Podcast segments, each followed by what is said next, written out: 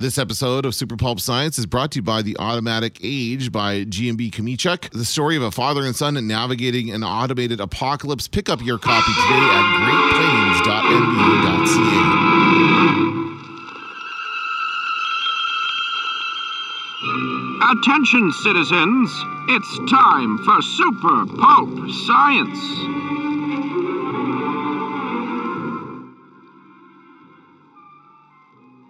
This is Super Pulp Science, where we talk about how genre gets made. I'm here with my long suffering co host, Justin Currie, known the world over as Chasing Artwork.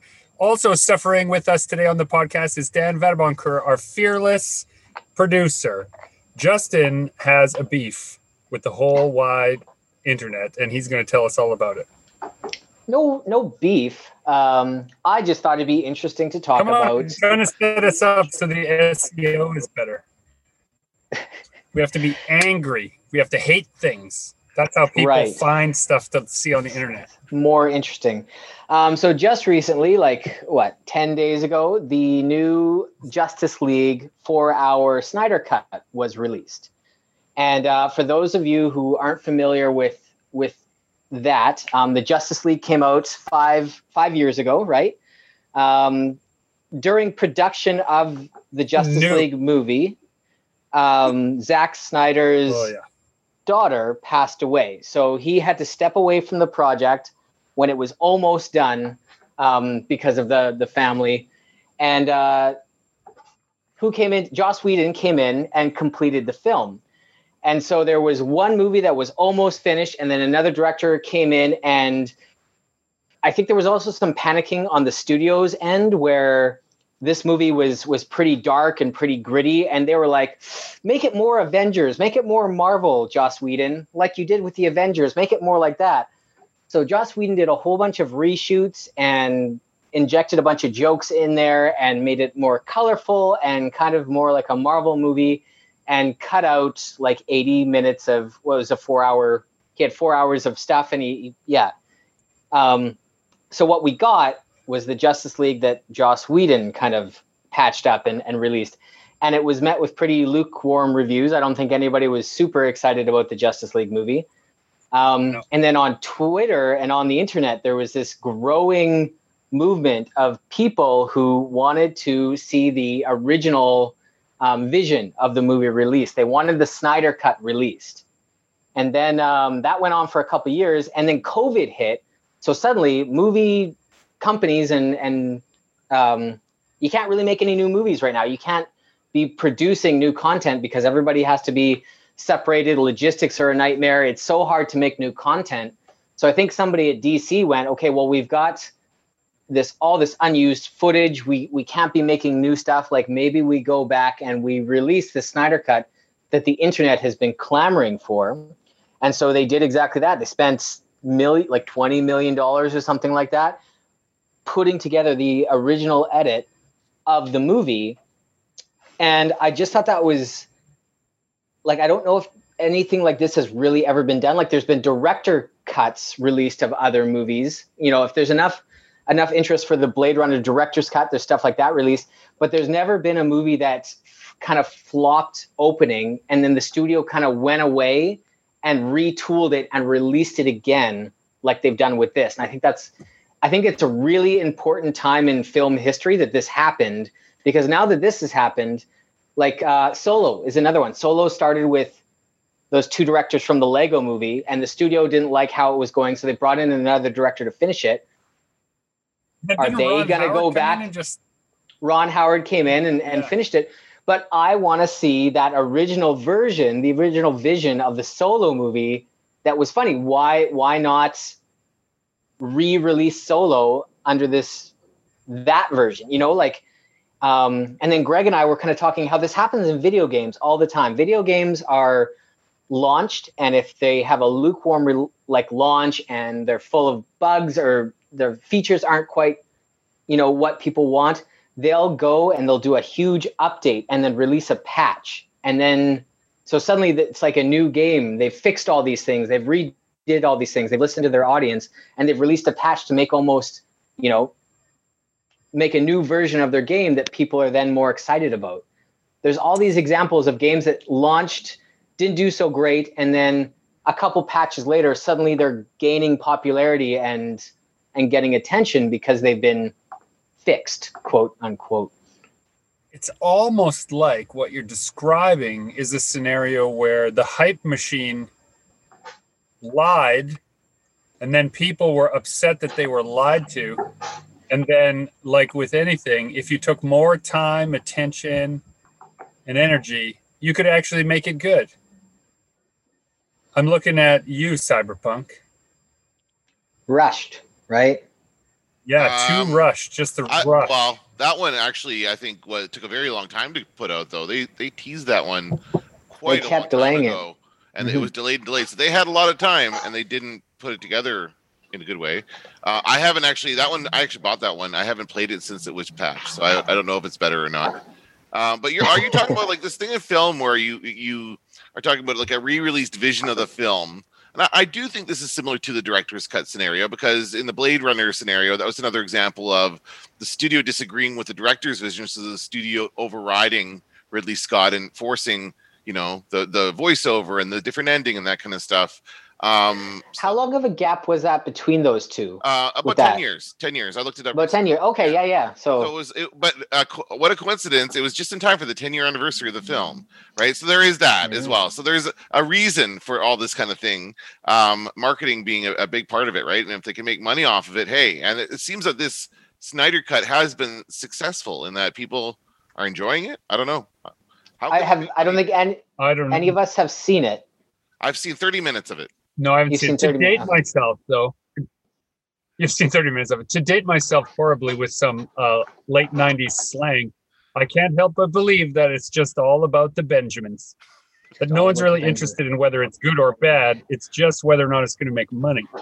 Couldn't we look at it in a nice money. way though? Like if they're they're trying to fix their mistakes, they're trying to they they misread their audience, they misread the tone, and they they launched a faulty product and are trying to fix it. Yeah, I wonder. But is the only reason, I mean, we know the only reason is to try and recoup cost. And so the question becomes to me is it the director's wishes? You know, like, I don't think I'm really that interested in seeing the Snyder Cut because I just, everything I've seen about it since it released just makes it seem like four hours of the same kind of thing. But what I will say is that he is 100% on board with it right he Mhm. wants that movie to be made He never seen- apparently he never saw the original. His wife and his friend, people who were close to him, saw the original Justice League and made him promise never to go see it because it was so far removed from what he did. Apparently, but I, what my my the point i'm making i think i don't know if i'm making a point but the point i'm trying to make is that if the people who were originally invested in the property are trying their best to do right by it i'm sort of all for it.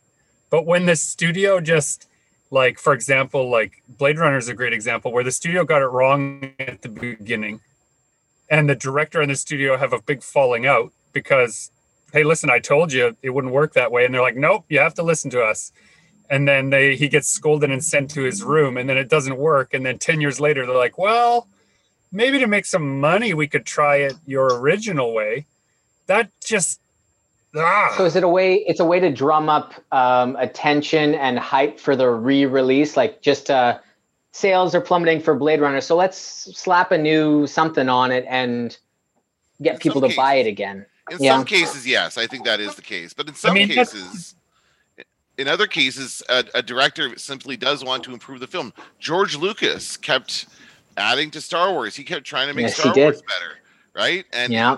doing, and it wasn't always in conjunction with a release of the trilogy again. The first time he did, no it one was- told him no of course No not. one told him no. Um, yeah But but i guess know, if it's yours you can just That's right, and he always and he always said he was never happy with the original version of Star Wars, so that's why he was always tinkering with it. And uh, if you have the luxury to do that, I guess that's your prerogative. And I don't care if the whole world knows it. There have been six murders committed all in the same circumstances. The evidence points here. Is there something to be said here? Like if we, because I would argue that that that wasn't a good thing that he kept tinkering with Star Wars. So if this behavior continues, you know, like if how many famous movies would be twisted versions of what they originally were if the director kept making a new version every couple of years? When will At it what end? po- Yeah, at what point do you say enough is enough? Like we have to leave. Like how many cult classics would not be cult classics if it came out, it didn't find its audience, so they recut it in a different way to try to mass appeal. So the Big Lebowski is now like you know a PG thirteen version of itself, and that's the version that's widely available. You know, like if you keep changing it, you're gonna you might lose that original magic. In some cases, lose something really special. Yeah, Um, I guess uh, it comes. Think about Deadpool. They comes did back that with to Deadpool, prerogative. right? Oh yeah, didn't they make a PG fourteen version of Deadpool or Yeah. something? Didn't they release two versions though? Didn't they? Yeah. Well, Yeah, the, yeah. the original was R, and everybody said you can't do an R-rated superhero movie, and they did, and it was good, and people Yeah. liked it. And then they, um, I think the second one was also R-rated, but they re-released at some point a um, a special version, and they had this funny, these funny cutscenes like uh, from The Princess Bride with um, with Deadpool and Fred Savage. It was very funny. Uh, so that was good, but uh, but the the idea of like, oh, let's let's make this, let's see if this would do just as well if it was rated PG thirteen. You know that that kind of does take away some of the magic of the first Deadpool, right? That that there's a reason why that's an R rated character. Yeah. Uh, another big example I wanted to bring up was um, The Thing, the 2011 The Thing. There's a version of that movie where it's all practical effects that nobody ever got to see because the studio or somebody came in and said the practical effects don't look as like don't look good enough. They're not working for us. They're costing too much. Like we're just going to CG it all. And so that's the version that ended up being released. And that makes me sad to think that there's a practical effects version of that movie out there that we'll never get to see. Well, maybe. When is the ten year anniversary of that movie? Uh, That would be this year. This year. Yeah. So it's, yeah. So if there's ever a time for someone to cash in, it would be now. Yeah. Someone's thinking Yeah. about So as a as a creative, Gregory, how would you feel if somebody with money came up to you and said, like, I love those books that you did 10 years ago, but I want you to update them where all the guns are changed to walkie-talkies. right? and- I was just thinking of ET and the Yeah. walkie-talkie debate. I don't know. Like it's funny because there is a version of me that's recut older properties so that they fit a newer feeling, like gone back into old work or reconstituted or recontextualized. You know, as a collage artist, this is a thing I do. So there's part of me that's like, yeah, let it, if you want to cut your thing up and put it back together another way, go for it. But then there's a part of me that's like, make new things. Just make new things.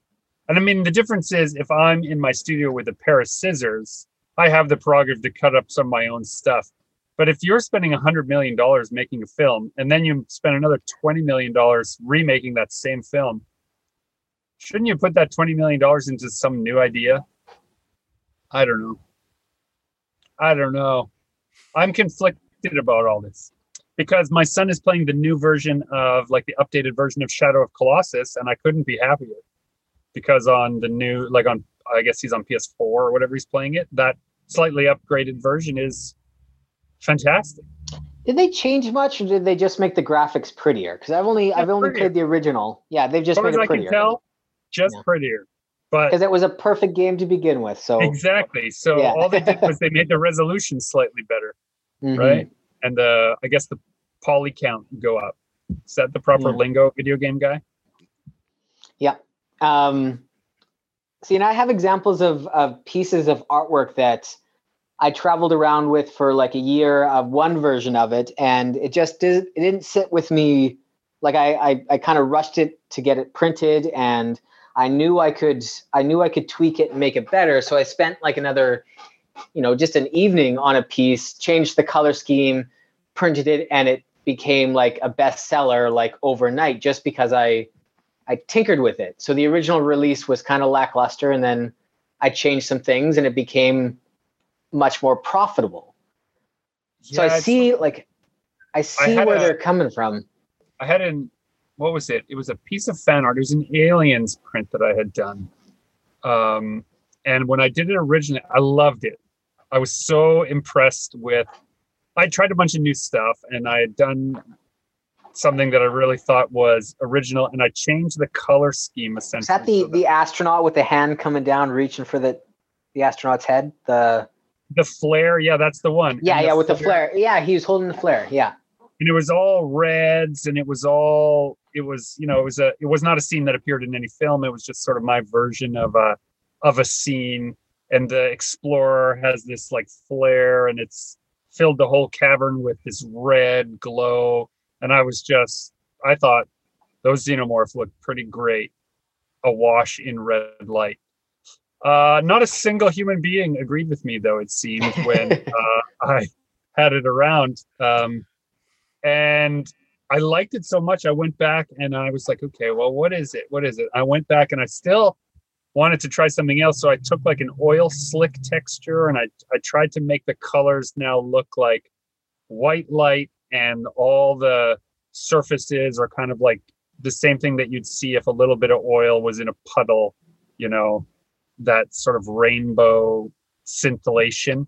Mhm. So I did a version of it like that. And, you know, that's the mood that matches what people expect from that franchise and then they wanted it and so sometimes your original idea is the wrong fit for something that people recognize but So were you doing that for color and- yourself, or were you doing that to please your audience? Well i did the second one because i loved that piece and i was like why does no one like this? This piece is a great piece. Hey idiot Right. come over here. Look how great this is is what your like ego is screaming.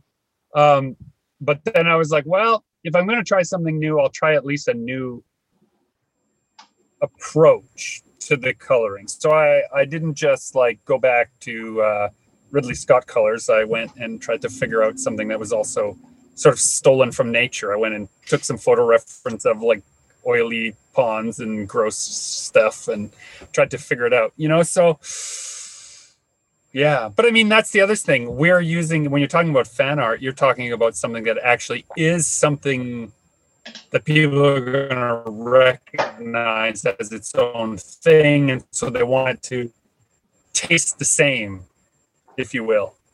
Uh, but when you're making something new you can feel very disappointed if it doesn't grip an audience right away that's well, true. all we've been we've been talking Um, about franchises. We've been talking about yeah, the Justice League isn't an original idea. So it's I think talking about fan art in the same breath as talking about Justice League movie is fair game. Here's Right. my my take on the whole Justice League thing, the Snyder cut, is that like for me to re-release a four-hour movie, that's something that is for the existing fans. It's not likely to bring in a lot of new fans to the to the Justice League. So that that seems to me that the film is being made. It is being made, yes, to make money. Warner Brothers wants to make more money on it, but also there were there was to, it does meet an out an out or a demand rather. It meets the demand um, for some people wanted to see this and uh, and those people seem to be receiving it well. So I think that um, it's ultimately it's good to have another version of it. You can choose. And what do you Yeah, think it about this the fact that it's a 4-hour version? I mean, I don't think. Well don't- you're watching it at home. Yeah, that's true. But I honestly don't believe that. I don't buy that it was intended to be an, originally a four hour. It would never have been four hours in its original. If nothing had happened and Zack Snyder had gone on to finish it as planned, it would have been like a three ish, three, maybe three and a I half. think at one point they were playing around with it being two movies. I don't know at what okay, well, point that that, would got be scrapped, that, but that would be like a Kill Bill one and two kind of situation, right? That yeah, would yeah, yeah, exactly. Yeah, that would be fine too. And then, and then I, I had also heard at one point after when they kept talking about this Snyder cut and how long it was going to be, there were some people saying they should do a series, right? Because a lot of this kind of Mhm. stuff is being released as like series. You look at things like the Mandalorian and WandaVision and the Winter Soldier show, and it's just as good as as movies, right? If you might suffer sunstroke, might you not suffer some similar evil from the rays of the moon? Moonstruck, you mean? Exactly. I wonder if all this armchair philosophizing about like, well, why don't they just make it a series? These are people, and myself included. I often am like this. I'm like, oh, you should have just done that. But then when you think of the dollars and cents these days, if you have a, a movie, say in the fifty million dollars or up range, right? And these movies are much more expensive than that. Then you're spending at least equal to the budget of your film promoting it. Mhm. So if you spent 300 $300 million making your movie, you have to spend another 300 million dollars promoting it. And so now if you're doing two films, now you need more than a billion dollars. Like it's not just like, oh, well, we should do this because it makes sense, right? People are still slaves to the budgetary constraints of what the market will bear at what time and what crews are available and who can do that CGI and what rendering farms are there. You know, it's there's so many. It's so easy to sit back right now and say hashtag release the, you know, chasing artwork cut, but right, that's all we're doing is just being crybabies and like, oh, that movie didn't turn out the way I liked it. Make another one. Make another version. That, and th- And this I'm gonna is, I get think an- this is the, inherently the problem. This is the problem is that these people got what they wanted. They got the Snyder cut. Now there's a demand. I saw a new thing, a demand for the, the Snyderverse to come back. So the entire plan was to have all these movies connected and to continue on with that, which I think DC is kind of Warner Brothers rather is kind of uh, abandoned that, and they're looking at a more single kind of release movies and that kind of thing. They're not looking to connect it all together anymore. I thought anyway. This is all Sonic the Hedgehog's fault because the internet bullied that company into Although that was- changing the was design. of, I agree with that. That bullying. I don't know if I can do that. Can I agree with bullying? Um, I think in that case they did improve the, the improve the uh, CGI of Sonic. yeah, that was it was fun. It's it's neat. I uh I think this um like I think we've we've all been kind of seeing it for years. The the amount of time people kind of sit and consume media has been changing a lot. So like the idea of watching an entire series over like a couple of days or, or even like in two or three sittings, like a couple years ago, that was that was unheard of. That was like yeah, you had like box sets of DVDs and stuff, but now like people are consuming so much media so quickly. I think we're gonna see more and more three, four hour movies being like a common thing just because people are used to consuming so much more. I think that's going to become the standard. I think we're seeing a, a shift in view times Really? for movies. Oh, d- Yeah, I think yeah, so. maybe I, I, I think I It's- seem to have heard something It's similar. bad for us, though. Is it bad for us? What's bad? It's so bad for us. Like, well, you know, just think of it like this: like when you're talking to people who are binging a show. Uh, I was talking to our friend uh, James about this recently, Justin. That you're binging a show, and you're talking to someone else who's just binged it, and you ask them to name even two of the characters, they can't. Right? Th- th- you ask them to like pontificate on a subplot or like a particular shot or like a pacing issue of they can't it just washes over them as this glut of media and i just wonder Yep. right are we going to just see a sharp decline in quality as we increase the quantity It's not special anymore. You don't have to go to Blockbuster and, and take time to pick out your movie.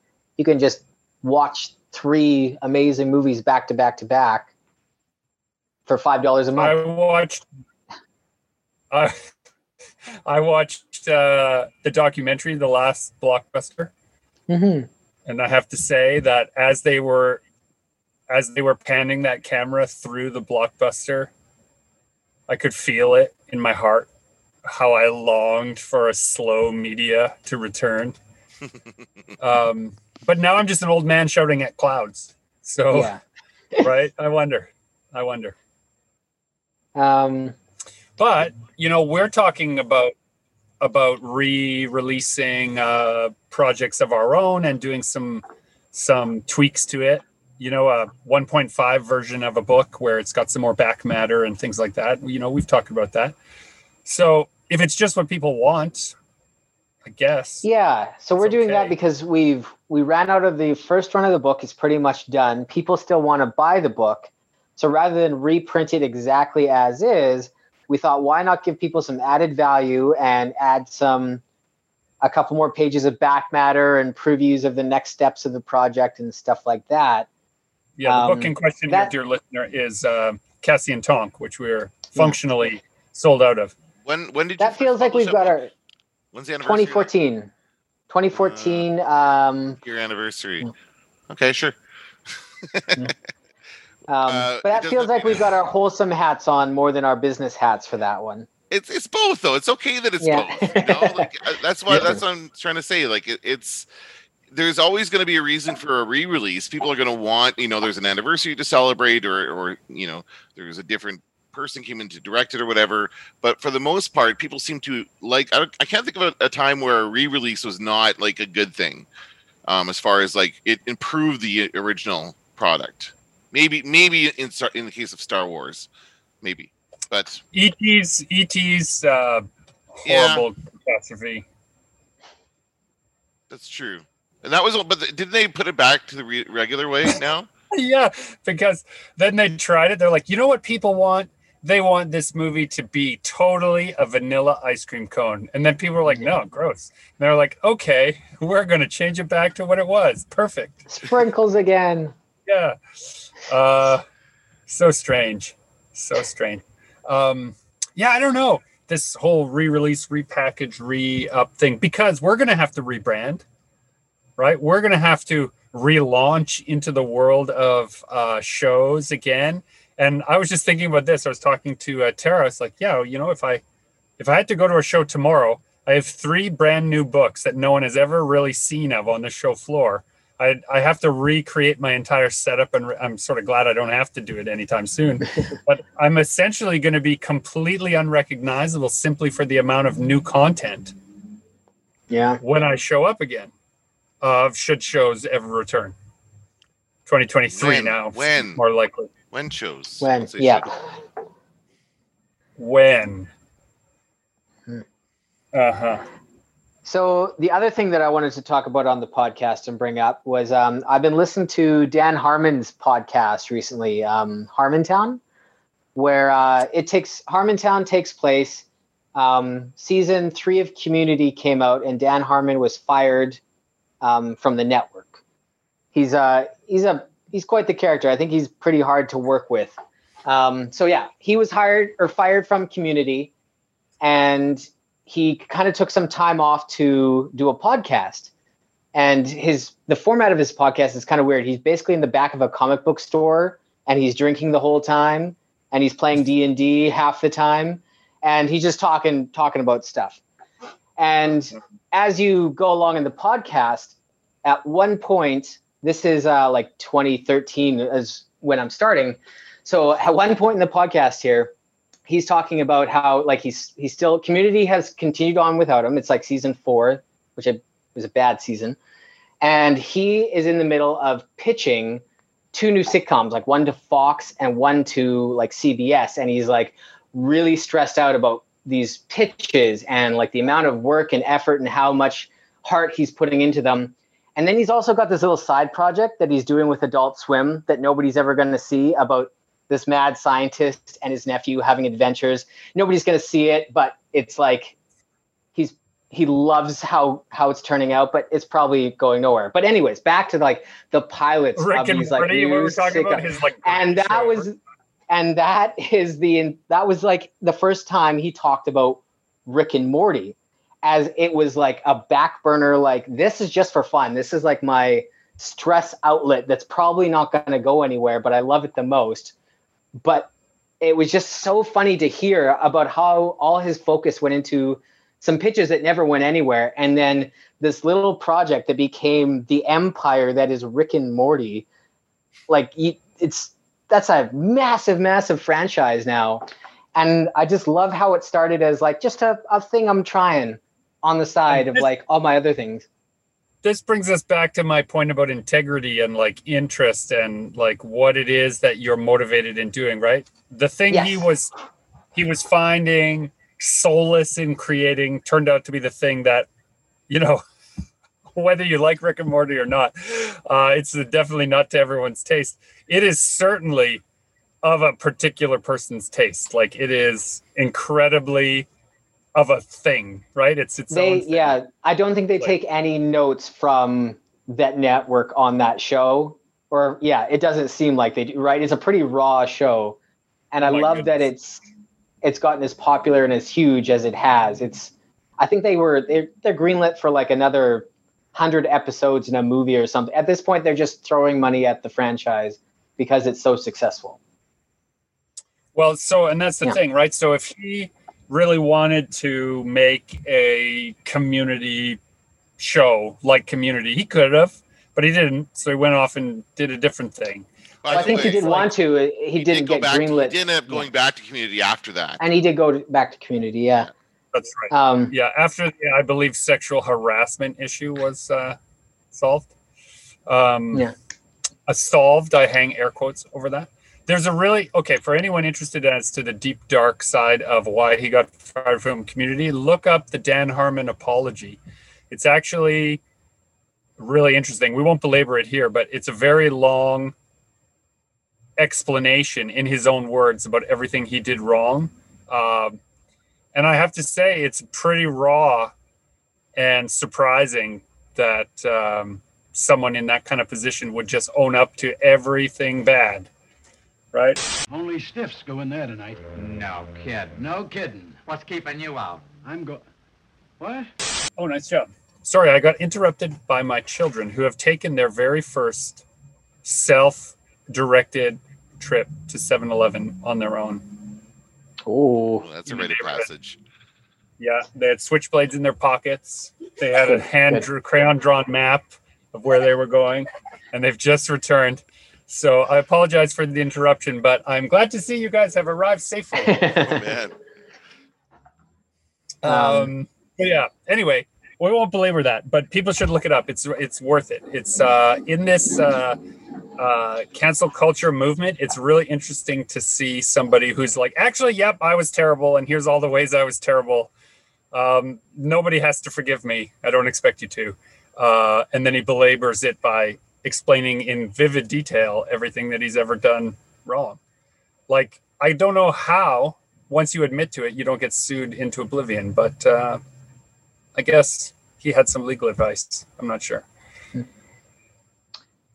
yeah. But the point I was community, which is your point, I think. sorry. He He didn't recut. He didn't go back and redo season three. He just made season four. No, my my point with this is have a lot of irons in the fire because you never know what's going to be the one that's going to make you the happiest and be the most successful thing. Right? You shouldn't just he was putting all his hopes and dreams into these two pitches and the thing he was having fun with on the side was what ended up being his bread and butter. You know, yeah, like that's so I don't. So many things. Mhm. So many things. Um, there's this great. Uh, um, okay, so here's a funny aside from that. I've been uh, down the rabbit hole of old Monty Python, um, as every basically male of my vintage tends to do at some point in their life. They go down the Monty Python rabbit hole. But learning how John Cleese made all of his money making instructional videos for corporations, not from Really? Python, but yeah. And they're like his bloody fame meetings. Sorry, what? I said meetings, bloody meetings. That's the name of one of the videos that he did. I watched it in college. There's so many. Yeah. There are so many of them, and they're actually hilarious. They're like parody videos of how corporations run, and he sold them to corporations about how they could run better. So corporations were hiring him to make legit how-to videos. That's right. Using humor to train Yeah. people, right? And uh, how to like sort of harness creativity in the workplace. Um, and then his videos would be about how your boss will never let you do this because he's a soul sucking monster, you know, like this kind of stuff. Um, just absolutely hilarious. But it marries these two ideas of like a person that wants to be subversive. They want to take they want to talk truth to power and the only person that can afford to pay for it is the power Is- itself. So then you sell it to that power right? Uh and that's kind of like the perfect scenario is like if you can find a way rick and morty is like that. It makes fun of corporate television it makes fun of network television it makes fun of all kinds of cartoon tropes it All makes of fun its sponsors, like its sponsorship commercials, are just them ripping apart Wendy's or Pringles or. We're in a Pringles ad, Morty. and so it's like if you can figure out some way to make it work but you got to be careful not to parody yourself like this is what i'm saying is all the stuff i've seen about this the snyder cut of justice league it feels like a parody of itself like it feels like Zack Snyder making a movie that's making fun of other Zack Snyder movies I've seen. When I see the trailer, the new trailer for Justice League, all in slow motion in the rain to Leonard Cohen, I'm like, oh, you're making fun of all your other movies. Wait, no, you're not. No, this is okay. This is your style of cinema. Okay, That's Then right. That's decide- right. That's what it is. right? Do I like that style of cinema? I really did in The Watchmen. I'll admit. I did it 300. Um, yeah, Yeah, 300. 300. Yeah. But so uh, does it I feel I insincere to you? This Zyd- Snyder cut. I guess it. I don't know. That's what I mean. Like he's so into having done it. So I guess good for him that uh, the people with the keys to the kingdom said yes and opened their checkbook to make it work.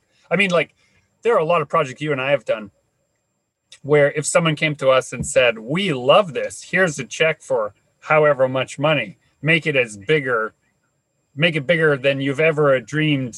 making something and we're going to promote Change it the change the guns to walkie talkies, and we'll promote the heck Yeah. out of it. Maybe I would just because I have never done that before. That'd be one of my reasons to do it is that I haven't done it before. It's yeah. My my answer immediately goes to like, okay, if I if I can do that on that project, that'll feed all my other projects that I get to do. Like if I sell Right. out over here, I get to create over here. It is what you end up starting to think about. But there is, I wonder, that's a, a death by a thousand cuts. But then on the same side, look at how we're criticizing or not criticizing or whatever. We're casting a lot of shade on a lot of different properties right now. Uh, that's just the price of being known, right? Everyone now has an opinion of you. And so half of the people will like you and half of the people won't like you. And that's just how it is. But if half of the people is like a hundred million downloads at twenty dollars a pop, I think you're probably okay to accept the hatred. I don't know if I would be. I'm not made of stern that sternest stuff. Cross that bridge when you get to it. Yeah. I wonder. And there's a lot of talk right now about like fan discourse being I mean, this is in, in bookland. Does fan discourse, meaning everyone talking about what their favorite is, why it's that way, who should, you know, what character should be with what other character, how the story should end, all that stuff, that it should never Yeah. be directed at the author. Yeah, no, they're they're idiots. Never listen to them. Right? But it's impossible to be a living author and not see what your fans think Yeah. about if you are participating in what your publisher insists is promotion, which is engaging with fans about their theories. Can't do that.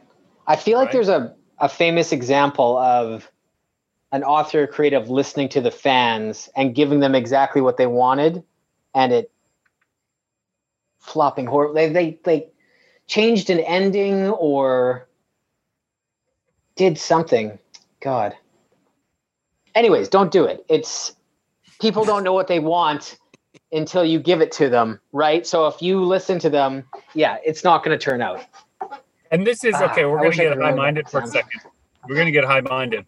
In the grand discourse of storytelling, the printed page, right, a story being one way, is relatively new to human history, right? Just the last couple hundred years, you had a version of a book. There's the definitive version Yeah. of Dracula, for example, it's that version.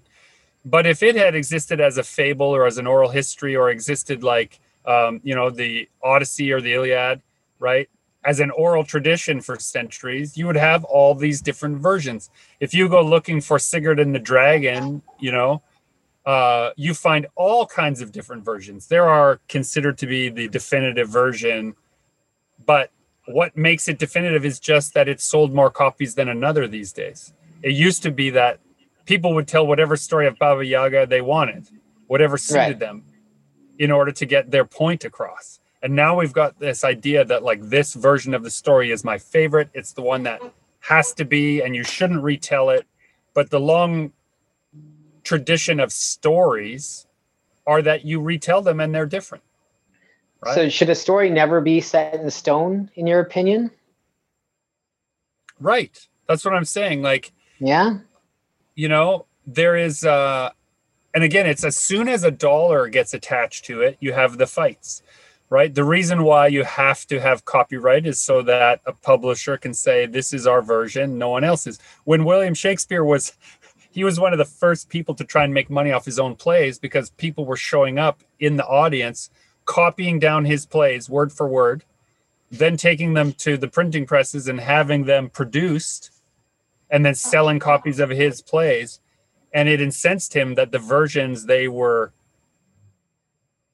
purchasing were the wrong versions. They were some other person's copy of a copy of a copy, and realized that he could make money if he made his own versions. But even those versions, they're not all the same, right? If you go back into the history of that stuff, you start to see that that revisionist idea. And so now we come back around. So I guess it's okay if George Lucas puts in walkie talkies because that's the version he wanted that year. and if Darth Vader is, or Spielberg, pardon me. So, it's, well, but I thought him and Lucas worked together to make that happen. Oh, maybe I don't know. Was he involved in Right? that? He I don't was. I don't think he was a producer on ET. I think he was. They just did the Indiana Jones movies together, right? Good evening, Professor Duke. How are you feeling tonight? Horrible. Well, I'm sorry to hear that. Well, if it makes you feel sorry to hear things like that, then don't ask questions. And if you're going to retell the story of Star Wars, I think it'd be more compelling to retell it from Leia's perspective from the beginning. So maybe that's what I'm going to start telling, right? Or that maybe Leia is Vader after all. He pulls off the mask and it's Leia under there, right? Luke, I am your sister. Hey, how you doing? Remember that time we kissed or passionately? They were never. They were never brother and sister, and their kissing got more and more, and they becoming romantically involved, and Han is just kind of tossed to the curb. or they are brother and sister, and now it's Game of Thrones. So now this is just fan fiction, you guys. Well, that's the but the point I'm making is that is that anytime you retell a story, it's fan fiction, right? In Yeah. fact, any story told through the lens of another speaker becomes a different story, right? Because your own bias, your own internal mechanisms sort the information according to your own preferences and then spit out a version of it, right? If I tell you the version of a movie I love and you tell me a version of that same movie that but you don't like it, we're not going to tell the same version of the story, It's true. right? Hmm. And then that comes around to another, I think, important facet of the argument is that not all, not every story is for every person, and this uh, this this predilection of saying, okay, we're going to make a mainstream story, and it has to be representative of as many different cultures as we can shoehorn into it on the screen. Um, at but they don't make it the point of the story. They're just trying to shoehorn in stuff because someone is saying this is how you make a multicultural show now. It shows, right? It shows up and you realize that it's, you know, it's it's falls flat. Whereas shows that are coming from a more honest place telling a story that is uh, you know, not the uh white male privilege cisgen, you know, point of view, say, um, and they're doing it because it's their passion to do that. Those stories are amazing. They carry Yeah, you themselves just- forward, right? You reminded me of that um, all the women lineup in Endgame, Avengers Endgame, where there's that scene during the battle where all the girls get together just for a photo shoot, and then It oh, that took me out of the movie. moment. Oh, Yeah, it's it- bad. Totally pandering. Yeah, yeah. I would have Yeah. preferred a scene there. Uh, if you were going to do the same thing, like I mean, I don't have daughters, but my friends who do have daughters, their their daughters love that scene. So that's amazing. My daughter didn't. I would have had the whole cast. I would have had the whole cast together and had the men all get picked off as they're charging forward, right? Like all the big macho bravado, they got picked off, and then the ladies are still standing. That would have been actually funny instead of such a, a like, here's the men, now here's the women, right? That actually sets up the wrong. I don't know, but also Just I didn't have five hundred million dollars to make that movie, Yeah. so I don't get to call. Yeah. it.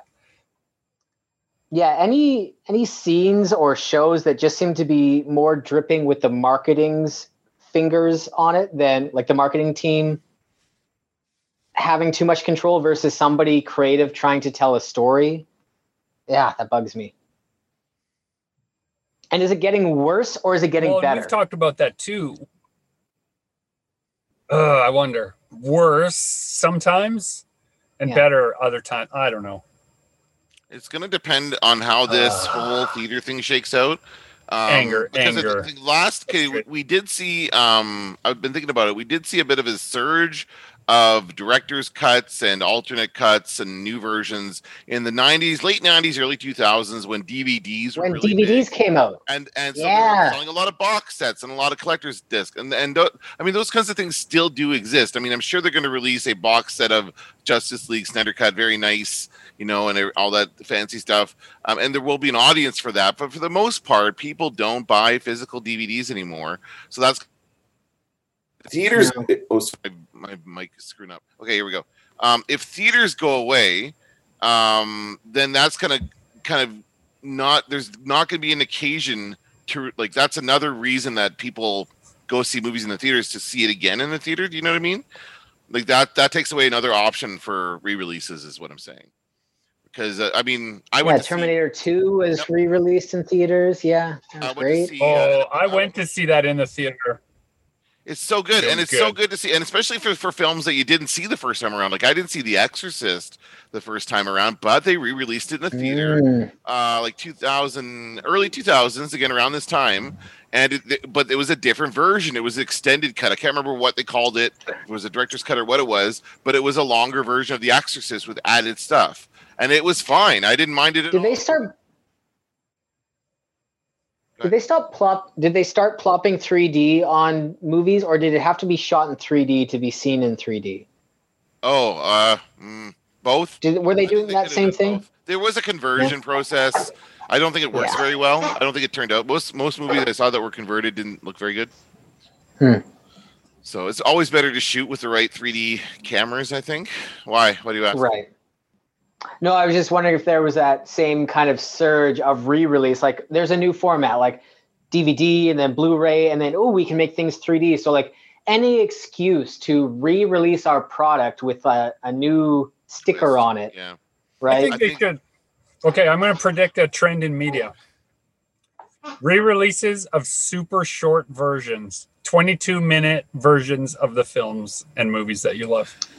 Then they don't they do that for flights or something? Yeah, they adjusted for flights. No, what I mean is like, imagine now a, a uh, I want to watch all the Avengers, but I don't want to catch up. God, that's so many hours, and I just want to watch the new show. So instead, I'm going to binge 20 episodes of a 22 minute version of the good parts versions, like the music video versions of these films and movies, so that you can become super film literate without having to Well, I mean, they they have that on YouTube. They have the super cuts of, yeah, pick a series, pick a, a movie series, pick a a TV series. On YouTube, there's some kind of like abridged version where like, you know, all of Naruto in 10 minutes. Boom.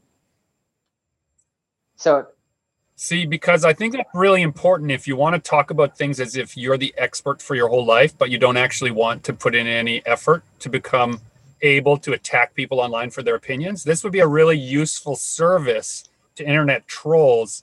So, like, you could have all the great works of cinema boiled down to 10 minute versions, and then people could watch those, and then you could really get the arguments really boiling on the internet about what's good and Yeah. what's bad. That's what I think. yeah, it exists. I think it's gonna- YouTube. Yeah. All of Avengers explained in 10 minutes by Screen. It's usually some something. twerp though. Yeah. It's usually some. tw- There, okay, so Be I sure to like and subscribe. It's fun. It's funny that you guys mentioned this because I actually found one of these a few weeks ago. Um, it's called 90 to 5. It's it's uh, apparently an editing challenge. Um, and it looks like they've had competitions over the years, and and uh, basically they kind of name a movie that a 90 minute long movie or around 90 minutes, and then the challenge is to edit it down to five minutes, but still be able to tell the story. Oh. Right. So 90 to 5, 90 TO5, the numeral five. That's how you find it on YouTube. And so I'd found when I I was do, putting in clips for I can't remember which episode, but the clips were from the film uh, The Colossus of New York. Um, uh, I found that edit, and it was so good for getting clips because they were all all the good lines were all kind of in this one edit. So it was awesome. But but uh, and you look at the the YouTube channel, and there's like dozens and dozens of films, um, and not a ton of sci-fi, but I mean, there's all kinds of genres and all kinds of movies. It's really That's our niche. That's our niche, Dan. Quotables. That's what we'd call it. It would just be all the quotable lines from the movie all spliced together into one coherent little B storyline. Yeah, and but they're also doing things like editing some um some of the footage that doesn't like have a lot of dialogue. They're using that as B-roll from other dialogue, so they're like really condensing it well, and still you're still able to tell the the story of the film in that short amount of time. So Some professional editing. You know really what well. I would I would love to see. I don't know if this has ever been really done for like normal people to see, but the raw footage of a movie given to like three different editors and we get to see the three different movies that those editors like one guy wanted it really dark, one guy wanted it kind of funny, one guy wanted I would love what- that. Wouldn't that be cool? Like here's 4 hours of raw footage, edit us a 90 minute movie, go go go kind of like um Rodriguez and Tarantino, like the that huge the middle of the Dusk Till Dawn, just suddenly a different movie. Even with my smidgen of experience on film sets, I would tell you that you could never do that. Well, I shouldn't say never, but it'd be really unlikely to pull that off for a 90 minute feature. The amount of, but you could do it for a short film. You could have a Yeah. short film where the cinematographer is uh, ubiquitous. It's the same cinematographer Yeah. being told by three different directors what shots they want because the director is cutting that film in their head as their so you could have the you know it'd be sort of like a play a well done play. Imagine a play where the actors are well rehearsed where the beats are all done where they have their own thing. A director has come in and directed that play.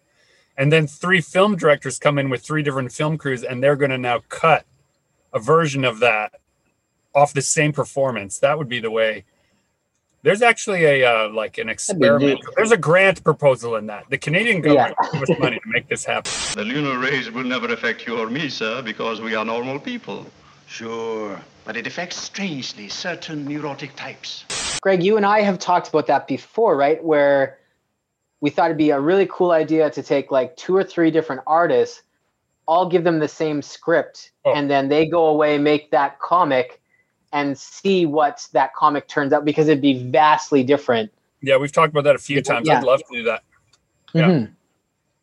Well, and even because of the way scripting works, you you know, some artists prefer a beat structure, some prefer a, uh really tight script, some prefer um, to just come in after with the scripting, like, and to have the have everyone work from the same uh, treatment, but break it down for their artists differently, and the three artists do it. Yeah, that would be a great experiment. If you did it for a short story, like a, a 10 page story or um, me just think of how the divisions would work. You could do three people seven pages each and you could get it all in a single issue. So it'd be that same story told three different ways all inside the uh, page count of a regular comic. That could be fun. Sound like that must have been done. Somebody's got to have done that. i've never seen it and i've seen a lot of comics. I track down a lot of weird stuff but um i would love to see that That would be neat. Hmm. Who would you get if you could any artist that you could name now, like whether you could afford them or not? Who's some Justin people you'd like to see do stuff differently? Justin Currie. I don't see because Not I'd. I'd a lot of the artists that I like are kind of in a similar vein. So I'd want to do my research and find like some drastically different artists. I want somebody like, yeah, I'd I'd want like a magical, like lowish kind of style. I'd want somebody like dark and dreary. I don't know. Yeah, I'd I'd want three distinct flavors. I think Mike or I think Greg would want Mike Mignola. Oh yeah. Uh, for sure. I would want uh, to see. I'm just thinking of uh, two like regular cuts for me would be like Dave McKean and Mike Mignola both tackling the same story. That would be an incredible diversion of styles. Um, but also this uh, Jesse Lonergan, Jesse Lonergan, um, did a book called uh, Hedra, which is, um, as far as I know, the only comics work that this person has done. And they just did an incredible job breaking down story into these tiny little panels. Love it. Um, a departure from both Dave and uh, Mike's style for sure. I would love to see something like that. That would be a really, how would you make that work? That's also got Canada Council for the Arts grant stamped all over it. Um, you know what you would do to make it work? And for the dear listener who's wondering what I'm talking about, our wonderful nation has the ability to ask for money for non-commercial projects that exist in an artistic space uh, with some monicum of integrity. So you could maybe take a historical event, right? A key historical event in Canada and have four or five artists all tell the same event, the same beat structure in their own style from their own point of view. And you could, you could, you could tell a, you could get a pretty great story out of that you could have the the story start fairly vague too because really how much how much accuracy is really in some of that old history right it's it's you're not seeing Yeah, it from all angles victim, so- yeah, yeah. Yeah, absolutely. but that would be neat that would be You neat because I participated in uh, the book This Place, which is retelling the counter history of Canada, 150 years of Canada from the uh, point of view of the colonized, not the colonizer. Uh, and I just illustrated Sean and Rachel's story in there. And I got to see a very different version of Canada than I had been taught growing up.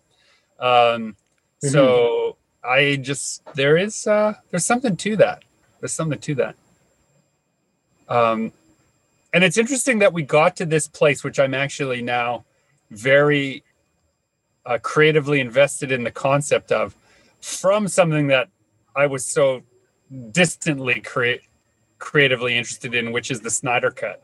Like I couldn't have been less interested in an uh, emotional expression than that. Uh, and now we're onto something. I think we're onto something here. Yeah, interesting. Um, let's come back for a second. We're gonna. I, I know I just shit all over uh, Snyder there, but uh, what about Man of Steel, What which about I liked? I don't. I liked it. i yeah People- I, I quite enjoyed it i don't know People hate it. There are parts of it that I, you know, I don't mean, like. I mean, the, the the only part about it that I liked was the Krypton scene at the beginning. That was that was pretty cool. that was neat that was Um, wonky but- yeah But that's because that's part of Superman. I, I mean, I wasn't that familiar with that aspect of Superman, the, the deep history of Superman, but certainly on film we'd never seen that before. But I don't know. I I'm like one. Of the, I'm in the I'm in the minority though. I am also one of those people that like Superman Returns um, better than Man of Steel. I loved that movie. I do too. Loved it. Yeah. I Loved it. About it. I don't know why. they get. Sorry, my mic screwed up again. Um, I don't know why people get so upset about Superman Returns. It's fine. It's it's because he never threw a punch mean, Yeah, there's no, there's no, no great fight in it, but isn't that okay? Not every movie is for every person. look at the Yeah. look at the um the original Christopher Reeve Superman movies. Like he wasn't punching out Lex Luthor all the time. He was like going up. He was spinning around the world. He was doing stuff like that. He wasn't punching people.